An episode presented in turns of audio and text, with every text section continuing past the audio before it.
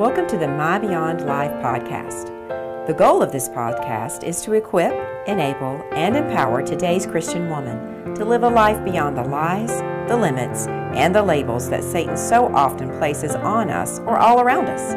In today's lesson, we will continue our series on Real Talk about raw emotions.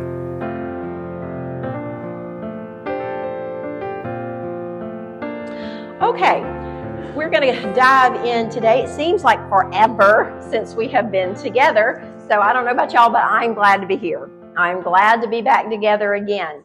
Now, women make great judges. In fact, about 49.7 of all judges in the United States are female.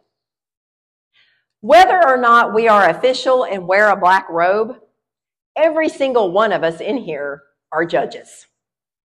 In fact, I don't know if you're like me, you can pretty much judge a person in three seconds flat.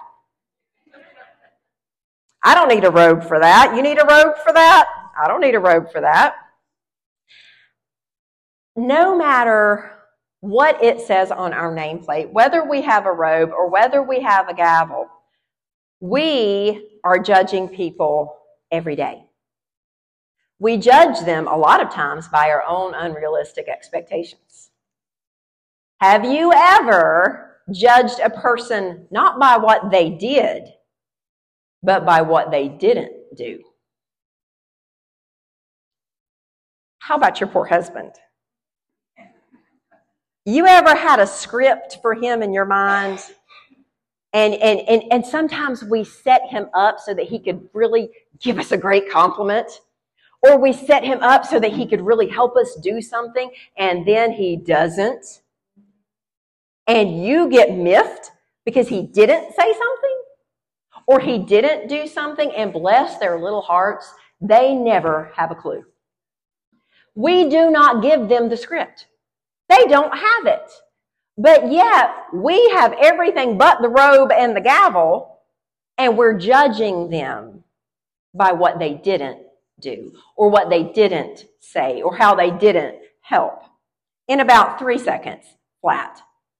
Remember, we cannot, we talked about this last time, we cannot judge one puzzle piece on its own.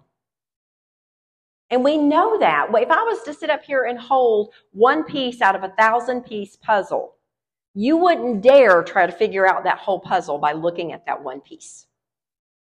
But how many times in life are we not, as that verse says right there in John 7 24, we're not judging righteous judgment.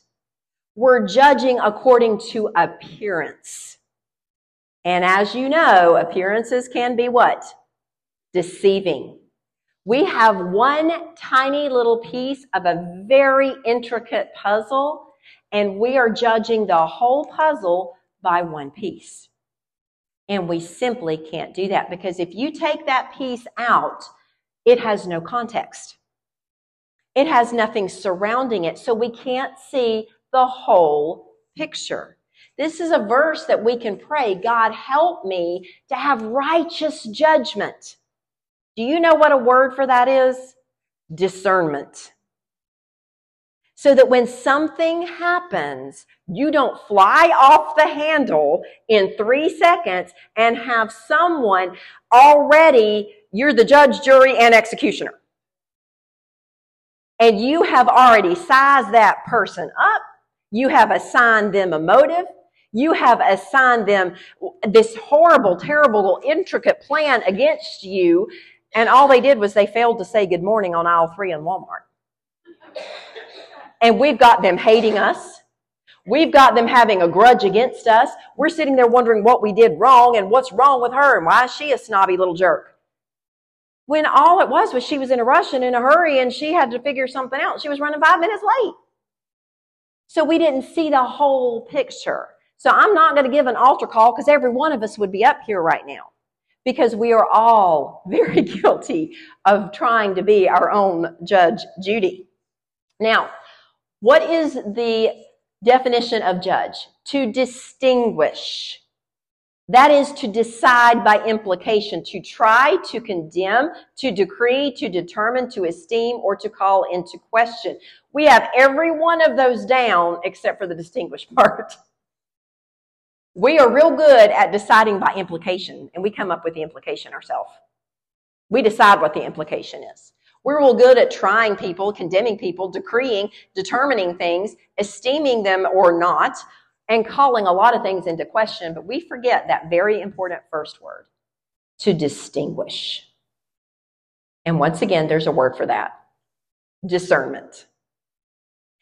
When we go through a hurtful season, discernment is the first one to jump ship.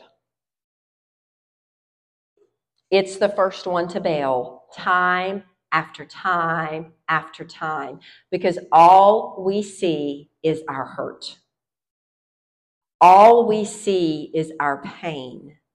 All we see is this gaping wound that we are now dealing with that is unfair, unprovoked, and unwanted. So, therefore, the puzzle piece is then taken up and it's like right here, and that's all we see. But you know, and I know, we cannot judge a book by its cover. We cannot judge a puzzle by one piece. We cannot judge our life by one happening. We can't judge a relationship by one disappointment, by one hurt. We can't judge what God is doing on one event. But now we're real good at it, aren't we? In fact, we're wondering why we're not getting paid a salary for doing it because we're doing it so faithfully. We know that in baking, if I were to take raw eggs and set them in front of the birthday boy or the birthday girl and sing happy birthday and try to put a candle in the raw eggs that wouldn't stand up, we know that that would be foolish. We know that eggs standing alone do not make a birthday cake. If we know that in baking, why don't we know that in living? Why do we keep looking at the raw egg of that hurt and being like, this cake is horrible. God, you're a terrible baker. I can't believe God gave me this cake. That's not a cake. That's one event. Those eggs must be mixed in with other what? Ingredients. You follow a recipe. The recipe was determined by someone who was a master. They know what they're doing. They've written it all down. There's directions to follow, and those eggs do not stand alone. If they stand alone, that's not a cake. But so many times in life, we look at a raw egg situation and we judge it and we say, God's messed up. God's not going to do anything. This is all I have a bunch of raw eggs. And God is saying, if you will give me those raw eggs, I'm going to make something beautiful. It's just one ingredient of a list. I've got a lot of steps still to go in order to make those raw eggs wonderful. You can't judge the raw eggs right now. Anybody ever judged the raw eggs too soon? Anybody ever tried to just look at the raw eggs all by their lonesome and assign a failure to God? Assign something mean to God? Assign something that, that's not something that He did wrong, but we just can't stop staring at the eggs. Or we just sat down and took a big old bite of flour. That sounds appetizing, doesn't it? I have to tell you something one time my husband did. I have to tell on him. We tell on each other all the time. He's over there without me, and so he uses me in a lot of things. So I'm getting back at him. Okay. So he's my husband, if he gets one tiny little sniffle, he will take every pill in the house. He, it's, it's just every pill in the house. The other day he was giving Anna her medicine, and I had gotten two different types of Mucinex, one with Tylenol in it for when she had a fever, and the other Mucinex without Tylenol for when she didn't. So I made the mistake of asking him to give her her Mucinex at bedtime, and he gave her the one with Tylenol. And she's like, "But I don't have a fever. Mom says I'm not." He goes, "Just take it. Just take it. It'll stop you from getting one." so he he's just like my daddy. If one is good, two is better. If one if the doctor gives you one pill, I'll take two. Okay? I'll take it doubly as long, doubly as much, because it's going to make me feel better somehow, or it's going to make me not sick. Well, he was getting sick, and there was something going around on social media at the time. I don't know what it was about cinnamon. And you should take some cinnamon, and it's supposed to make you better.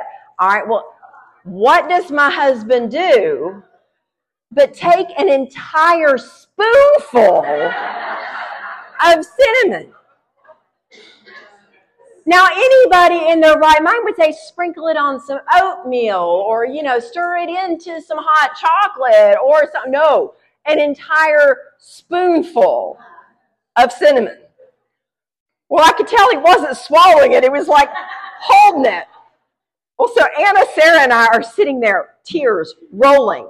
We're not saying anything. We're just watching because I'm like, oh, this is not going to be good. This is not going to be good. Well, then he gets tickled because we're getting tickled and he coughs, and this whole I can still see it. This cloud of cinnamon. It was a poof, and it just went all over. it's coming drooling out of his mouth. Oh my goodness! Yes, you can't do cinnamon on its own. Okay, cinnamon is good for things, but it needs to be mixed in with some things in order for it to be palatable. Working together, we all know that verse. We could all quote it, couldn't we? All right? We know all things work together for good. All right, that working together. I want you to think of a beautiful cake as the end result. That's what working together is. It's the pouring, it's the mixing, it's the measuring, it's the stirring, and it's the baking. It's the high temperature. It's hot. It's uncomfortable. I'm sure if you're sitting in the bottom of a KitchenAid mixer bowl, it's not fun. It's not fun to have this thing beating you up and whipping you all into shape. That's not comfortable. But God knows the cinnamon on its own is not going to be good. The egg on its own is not going to be good. It's an all thing. It's an all thing. That list of ingredients on your recipe is your all things. It's that pain in your back door that you look back and there it is. It's that thing in your past. It's that thing in your presence. It's this, it's this, it's this, all mixed together. And that's what it means. It makes something beautiful and it makes something sweet. But it has to go through the process and it has to go through all of the steps. So we're looking at God's mixers here, okay? Jeremiah 29 11. For I know the thoughts that I think toward you, saith the Lord, thoughts of peace and not of evil, to give you an expected end. That cake right there is God's expected end. You see, when God looks at your situation, He already sees it finished. He looks at your battle and He already sees it won.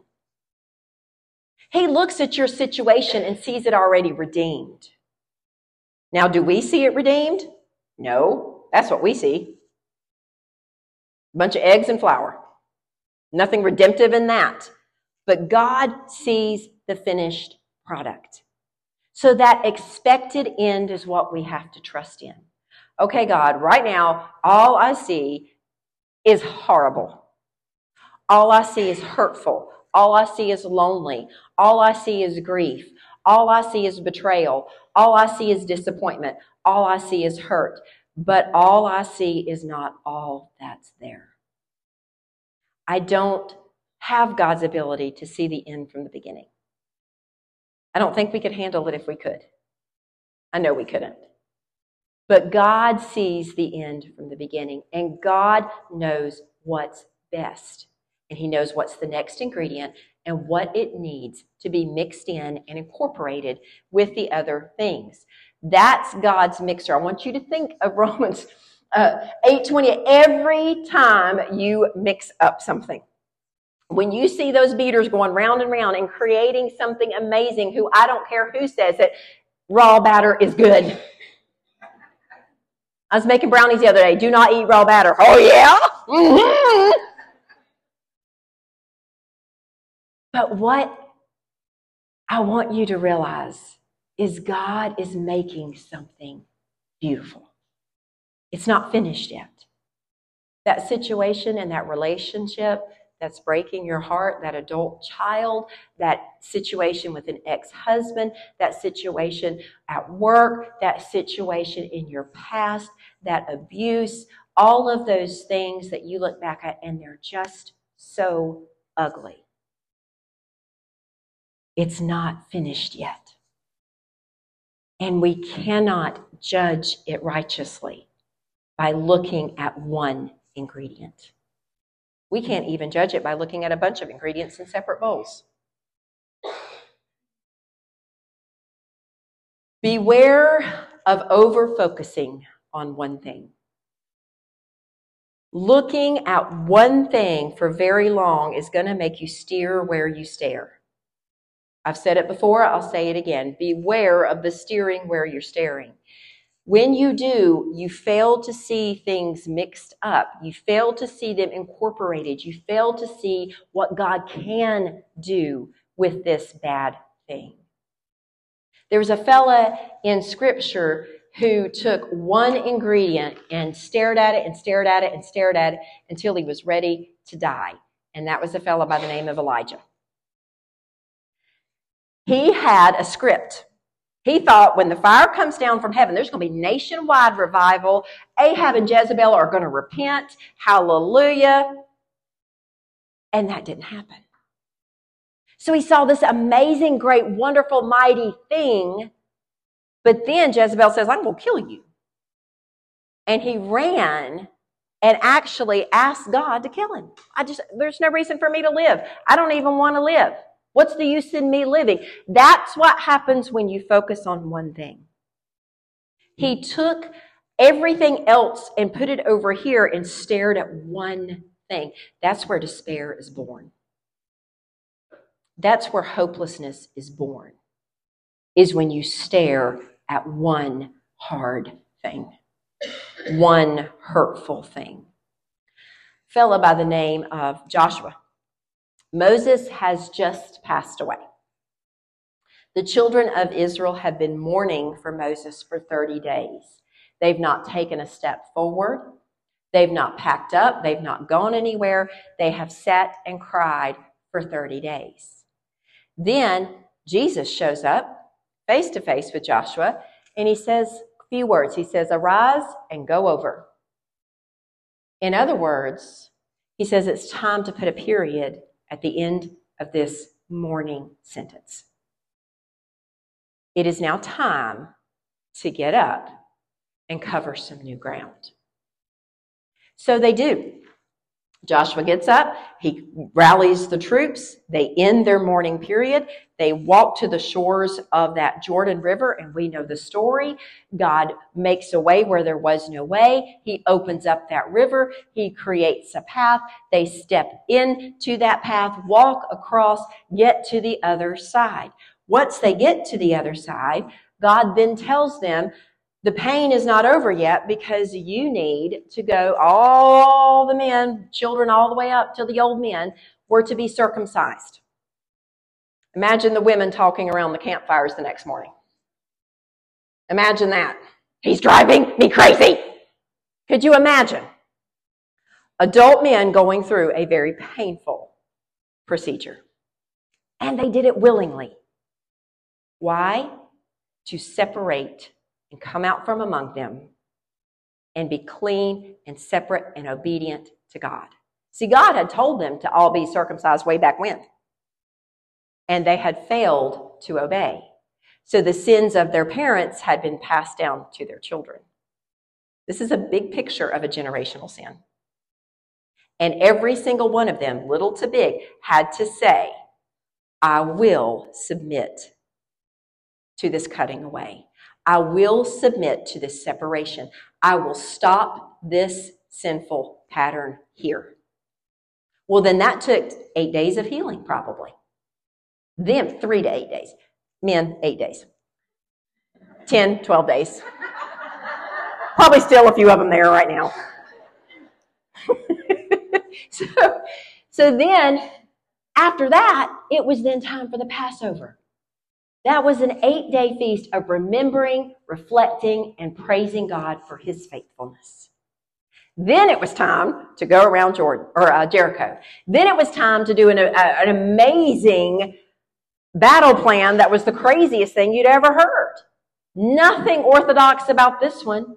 Nothing that they would have thought would have, would have been what God told them to do. But there's an order in Joshua's story that I want to look at that we can break down. The first thing is this take the appropriate time to mourn. That's your sitting time. They had had a significant loss. Moses was dead. Moses was the man. Moses was their leader. Moses was their go to guy. Moses was their connection to God guy. He was the voice of God for them. And now he's completely gone. This was a significant loss. God gave them time to grieve. And we need to give ourselves time to grieve. We need to give ourselves a time to mourn. And I'm not talking just when someone dies. I'm talking when a hope dies, when a marriage dies, when a relationship dies, when a dream dies, when a job dies, when your finances die, when your health is gone. All of these are deaths along the way. And if we don't appropriately mourn, we will inappropriately stuff. And it's going to come out later, down the road. So take the time to mourn and to weep and to cry. I gave you those verses there Ecclesiastes 3 1 through 8 and verse 11. I don't have time to read them right now, but they will lay out there's a time to do this and a time to do that. There's a season for this and a season for that. Don't get your seasons mixed up. If it's a sitting time, please don't volunteer for eight things at church. It's a time for you to sit and weep and cry and heal, and that's okay. That's okay. The next thing we see in his story, it's a getting up time. And Jesus himself was the one who told him it was time. Not his grief counselor, not his pastor, not his pastor's wife, not his friend, definitely not his mother. Jesus told Joshua it was time to get up. And that's how you're going to know when it's time for you to get up too. Jesus will come to you and he's like, okay, it's time to get up. It's time to go. Doesn't mean you're not going to cry anymore. Doesn't mean you don't love that person. Doesn't mean that hurt wasn't real. Because yes, it was, yes, it was, yes, it was. And yes, you did, yes, you did, yes, you did. But there's a time when God says, okay, it's time to get up. It's time to stop living in the grief. It's time to engage in life again. It's time to engage with people again. Then there was a stepping time. That was when they had to step in faith. There's this flooded Jordan River, and do you know he actually asked the priest to step down in it? I'm not going to step into a flooded river. Those things are dangerous. I mean, that could sweep a car down, much less one little person stepping their little toes in. He asked them to step in that water before he parted it. He asked a big step of faith for that leadership, and they did it. And we know the story God made a way. So God is going to give you time to sit. He's going to tell you when it's time to stand, and He's going to tell you when it's time to get going. And there may be an obstacle in your way that absolutely is impossible. And He's going to tell you, come on, come on, come on, keep stepping, keep stepping, let's go, I'll make a way. Stepping time. Then a removing time. That was that circumcision time. This was when they had to undergo a voluntary procedure. This was a sacrifice. This was a painful removal from something that shouldn't be there. And by the way, it was there naturally. There's something, girls, in your nature that's there naturally that doesn't need to be there. And if you're going to walk on any further in obedience in your relationship to Jesus, He's going to tell you that needs to stop. That needs to be removed. And it's going to hurt and it's going to be hard, but I'm going to give you time to heal. What's next? The healing time. He gave them the healing time that they needed from that. Then there was a reflecting and a thanking time. This is that Passover feast. Girls, there's times when you just need to pull out that journal and you just need to start writing down what God's done for you. And you need to have your own little Passover. And you need to reflect and you need to praise and you need to keep rehearsing it and putting it in front of your eyes. And you need to keep rehearsing it and you need to keep putting it in front of your eyes so that you'll remember. God did this for me. God will continue to do things for me. I can trust him. Those are the orders of Joshua's time. And then the last one is the obeying time. That was when they had to walk and walk and walk and walk, and not a thing was happening.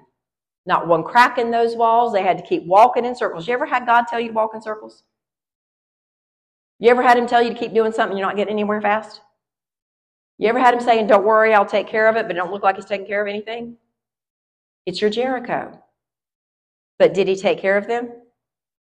Did he do it in his own way and in his own time? Did he get all the glory? That's exactly what he's wanting to do for you too. So let's re let's rephrase all this. There's a time to grieve. There's a time to get up. There's a time to go over. There's a time to give up some things. There's a time to give thanks. There's a time to get going. And there's a time to gain ground. They conquered Jericho, and Jericho was now theirs, but none of it would have happened had they not done the other steps. You know what we want to do? We want to go from grieving to gaining ground. But there's a bunch of other steps there. there's a lot of other ingredients. And that's why our cakes are baking flat and coming out burnt and they're terrible because they don't have all the ingredients yet. So these are the things that we can do. These are the things that God is wanting us to do. I don't know which step you're on. You know which step you're on. Some of you are still sitting in grief. Some of you have just stood up on wobbly legs. Some of you are getting prepared to conquer some things. You're getting ready to take a step of faith. You're getting ready to change a job. You're getting ready to do something different. You're getting ready to make a move. You're getting ready to, to step out in faith. Some of you, God is calling you to stop some things. Something you maybe have done all of your life, a pattern, a thought pattern, some anxiety. I don't know what it might be. Some control, I think maybe on the shores of my Jordan, God wants me to have a controlectomy. Yep, that's me. What we need to do, God, what is it you're wanting me to stop? It's been in my family, it's been passed down, it's in my personality, it's in my genes. What is it that you're wanting to remove away from me? Some of you, God's calling you to just spend some time praising Him, reflect and thinking on it. Some of you, it's time to get going. God's giving you some marching orders. And he's like, all right, let's go. Come on, let's go. And all of us, he's calling to gain some ground.